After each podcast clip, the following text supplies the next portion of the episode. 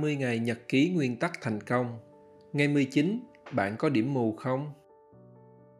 Mấy hôm nay tôi muốn mua một ít cá bita về nuôi mà đi hai tiệm lớn đều không có vì cả tháng nay họ không nhập được cá do Covid-19. Buồn tình nhờ bà xã post lên Facebook group Hội người Việt ở Vancouver hỏi ai có dư cá bita thì chia cho.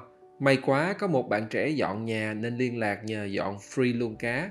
Thế là hốt được 6 con trống mái, đúng là buồn ngủ gặp nệm kim đan. Nhờ vậy tôi phấn chấn hơn viết tiếp đề tài điểm mù hơi khó hiểu này. Vì phần này Ray viết rất là ngắn và khá là trừu tượng. Tôi đọc đi đọc lại rất nhiều lần mà cũng chẳng thủng hết. Theo Ray, cái tôi và điểm mù vốn có của mỗi người cũng là một chướng ngại cản trở bạn nhìn ra điểm yếu, cản trở bạn nhìn sự vật sự việc đầy đủ và khách quan. Điểm mù ai cũng có, trích dẫn. Mỗi người đều có những khung tần số mà tai có thể nghe được. Mỗi người cũng có những dãy màu mà mắt có thể nhìn thấy. Tương tự, mỗi chúng ta cũng đều có một góc nhìn và hiểu sự vật, sự việc khác nhau. Mỗi người nhìn chúng theo cách riêng, không ai giống ai. Hết trích dẫn. Rồi lấy thí dụ, khi bạn đi một mình băng qua một khu rừng rậm, nếu có người đồng hành giúp bạn gỡ bỏ những điểm mù, thì bạn sẽ sáng ra rất nhiều bạn có thể nhìn thấy nhiều cơ hội cũng như rủi ro trước đây bạn không nhìn thấy. Trích dẫn, nhìn thấy những điều mới mẻ qua mắt của người tin tưởng hiểu biết, giống như bạn nhìn từ trắng đen sang màu vậy. Do đó, tôi nhận ra rằng cách tốt nhất để băng qua khu rừng là đồng hành với người tin tưởng, hiểu biết, có cách nhìn khác với tôi. Hết trích dẫn. Bạn không thể tự mình làm hết tất cả được. Bạn cần có cộng sự và partner để cùng đi với bạn họ có cách nhìn khác với bạn, bổ trợ cho bạn để cho bạn có thêm nhiều đôi mắt khác. Muốn đi nhanh thì đi một mình, muốn đi xa thì phải đi với bạn, là vậy đó. Điều này cũng dễ hiểu. Trong nguyên tắc 5 bước thành công, theo ray, khó có ai có thể làm tốt được 5 bước này. Do đó bạn cần có người mạnh ở những bước mà bạn yếu. Những người có cách suy nghĩ khác bổ trợ cho bạn. Cùng một sự vật, sự việc, có người thì chỉ nhìn thấy tiêu cực, còn người khác thì nhìn thấy tích cực các bạn hẳn còn nhớ câu chuyện vui về marketing. Một công ty chuyên sản xuất giày gửi nhân viên đến phát triển thị trường ở một hòn đảo. Nhân viên thứ nhất đến rồi đánh bức điện sọc dưa về. Không có cửa, dân đảo toàn đi chân đất. Thấy vậy, công ty điều một nhân viên thứ hai. Wow, thị trường quá lớn vì dân ở đây chỉ đi chân đất. Trích dẫn, thí dụ một số người nhìn là thấy toàn bộ bức tranh và bỏ qua một số chi tiết một số người khác thì nhìn và nhớ kỹ chi tiết nhưng lại không để ý toàn bộ bức tranh. Trên facebook, lâu lâu thấy có mấy cái hình đố vui, có bao nhiêu con hổ trong rừng hay có bao nhiêu con vật trong hình. Đây cũng là dạng đố xem bạn thuộc loại nhìn theo kiểu nào, tổng thể hay chi tiết. Trích dẫn, có người thuộc loại suy nghĩ tuyến tính, thẳng một chiều, suy nghĩ tuần tự, linear thinker. Người khác lại suy nghĩ sáng tạo hơn, đa chiều hơn, giúp giải quyết vấn đề, lateral thinker. Hết trích dẫn. Ray giải thích thêm, trích dẫn. Hầu hết trong chúng ta đều không thể hiểu được những người khác nhìn, xem xét sự vật sự việc như thế nào và thường cũng không muốn biết họ đang nghĩ gì bởi vì chúng ta lo bận chỉ tập trung muốn nói với họ rằng những gì mình đang suy nghĩ là đúng. Hết trích dẫn. Tôi có người bạn làm ở công ty quảng cáo, bạn này làm thiết kế graphic, có cái tật không bỏ được là luôn gồng lên, tôi giỏi, tôi pro, vân vân. Nên bạn thường không hiểu người đối diện suy nghĩ gì vì bận tập trung vào việc gây ấn tượng với người kia. Tương tự, bạn luôn có ý kiến, suy nghĩ trái ngược, bất cứ chuyện gì. Cũng là một cách để gồng lên là tôi nghĩ khác. Giống như não bạn được lập trình phải khác. Trong nhiều trường hợp rất phi logic, đây là điểm mù mà cản trở bạn tiến bộ. Tương tự, tôi cũng có người chị họ cùng làm chung trước đây, mà tôi đã kể bữa trước. Điểm mù của người chị là luôn tập trung vào những điểm tiêu cực, chi phí là một thí dụ. Thế là chị không nhìn thấy tôi nghĩ gì tôi nghĩ đến cái kết quả cuối cùng là lợi nhuận, chứ không phải là chi phí. Và chị cũng luôn bận rộn cố chứng minh là chị có giá trị bản thân cho công ty bằng cách tự làm một số công việc lý ra là để thuê ngoài. Nhưng nói thật, tự làm lại đắt hơn là thuê ngoài. Điểm mù của chị rõ ràng không giúp chị phát huy hết khả năng vì phải tự làm để giảm chi phí. Cho nên chị luôn bỏ công sức để học cái mới và cứ phải học cái mới làm chị thiếu tập trung vào cái kỹ năng thế mạnh vốn có và cái mà công ty đang cần chị cuối cùng là chị không có cái kỹ năng gì mạnh cái gì cũng biết chút chút theo kiểu bá nghệ và công ty cũng không xài chị được bao nhiêu Tôi ước gì lúc đó tôi hiểu được điểm mù của chị để có thể coach chị tốt hơn. Bản đồ tư duy chị có, cái tôi của chị không nhiều, cũng rất khiêm tốn. Chị chịu khó học hỏi. Chỉ có điểm mù là nó cản trở chị phát huy hết khả năng để chị thành công hơn. Trích dẫn Nói cách khác, chúng ta luôn có cái nhìn thiển cận và tự giả định người kia nghĩ gì và muốn gì. Cách suy nghĩ này rất là tai hại vì chúng ta sẽ bỏ qua những cơ hội lớn cũng như những mối đe dọa tiềm tàng mà người kia muốn truyền tải. Và cách suy nghĩ này nó cũng chặn luôn những lời góp ý mang tính xây dựng. Ray cho biết thêm, hai rào cản, cái tôi và điểm mù rất là nguy hiểm, đặc biệt là khi bạn và người khác bất đồng quan điểm, cả hai thường tự cho mình là đúng và luôn kết thúc là giận không nhìn mặt nhau. Từ đó dẫn đến những quyết định thiếu tối ưu, nếu không muốn nói là sai lệch. Và khi cả hai đưa ra những kết luận trái ngược thì điều gì xảy ra? Một trong hai phải sai. Lúc đó liệu bạn có muốn người sai là bạn không? Chắc chắn là bạn sẽ cho mình đúng và người kia sai. Bạn sẽ tiếp tục bịt tai không muốn nghe người kia nói, không muốn nhìn thấy người kia trình bày tương tự, người kia cũng vậy. Do đó, trong những lúc nóng giận, bạn tuyệt nhiên không nên ra bất cứ một quyết định gì.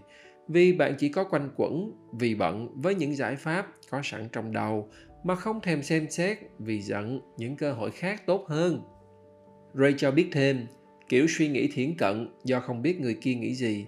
Không chỉ xảy ra khi hai bên bất đồng, mà còn xảy ra khi cả hai đang tìm cách giải quyết vấn đề khi đang cố suy nghĩ tìm đường giải quyết, thì nhiều người trong chúng ta cứ lẫn quẩn những ý nghĩ trong đầu thay vì xem xét những cách nghĩ tiếp cận khác hay hơn có sẵn. Khi đi tìm giải pháp để bán được hàng, thì tôi và người chị họ thường không đồng thuận. Chị chỉ nhìn quanh quẩn những giải pháp không tốn chi phí hay chi phí thấp, trong khi tôi lại thấy có những giải pháp tốt hơn, mặc dù tốn chi phí nhưng nó cho kết quả tốt hơn. Bi kịch là ở chỗ đó. Ray cũng chỉ cho chúng ta một số cách để qua được điểm mù. Thứ nhất, dạy cho não cách suy nghĩ mà bình thường tự nhiên không có. Lưu ý, những người có đầu óc sáng tạo đều phải học cách suy nghĩ theo lớp lan, có tổ chức, chứ không phải tùy hứng như nhiều người thường nghĩ. Thứ hai, sử dụng cơ chế đền bù, lập trình nhắc nhở khi rơi vào điểm mù cách nghĩ thì lập tức thoát ra ngay. Ray không nói rõ cụ thể cơ chế này như thế nào. Thứ ba, nhờ người khác giúp chỉ ra cho thấy điểm mù để tìm cách thay đổi. Đây là nhanh nhất và khó nhất. Hiệu quả vì chỉ có người kia bên ngoài mới có thể thấy bạn mù ở chỗ nào. Khó là phải có người cùng làm việc với bạn và người này phải trên cơ mới có khả năng phát hiện ra điểm mù của bạn. Và bạn phải là người cầu tiến, lắng nghe để thay đổi. Nhưng quan trọng hơn, mỗi người sẽ phải học và luyện để tạo ra một cơ chế tự phát hiện và xóa điểm mù và cái tôi. Bữa tới tôi sẽ viết tiếp. Ray đã dành ra một phần quan trọng để bàn về vấn đề này. Ray cũng lưu ý, trích dẫn, khác nhau trong cách nghĩ, tiếp cận của hai người hay cùng một người, có thể là cộng sinh hay bổ trợ, nghĩa là có lợi chứ hoàn toàn không phải chọn một trong hai. Hết trích dẫn. Mỗi người thường mạnh ở một cách nghĩ. Một số người thường nghĩ dựa trên cảm xúc, quan sát, cảm tính, trong khi đó người khác thì suy nghĩ dựa trên logic, data, sẽ không có một cách nghĩ tiếp cận nào hoàn hảo để có thể giải quyết được những vấn đề phức tạp mà cần phải bổ trợ qua lại bằng những cách nghĩ khác. Thí dụ, những người suy nghĩ sáng tạo, lateral thinker, đôi khi bay bổng nên chỉ có thể được kéo xuống bởi những người suy nghĩ tuyến tính, linear thinker.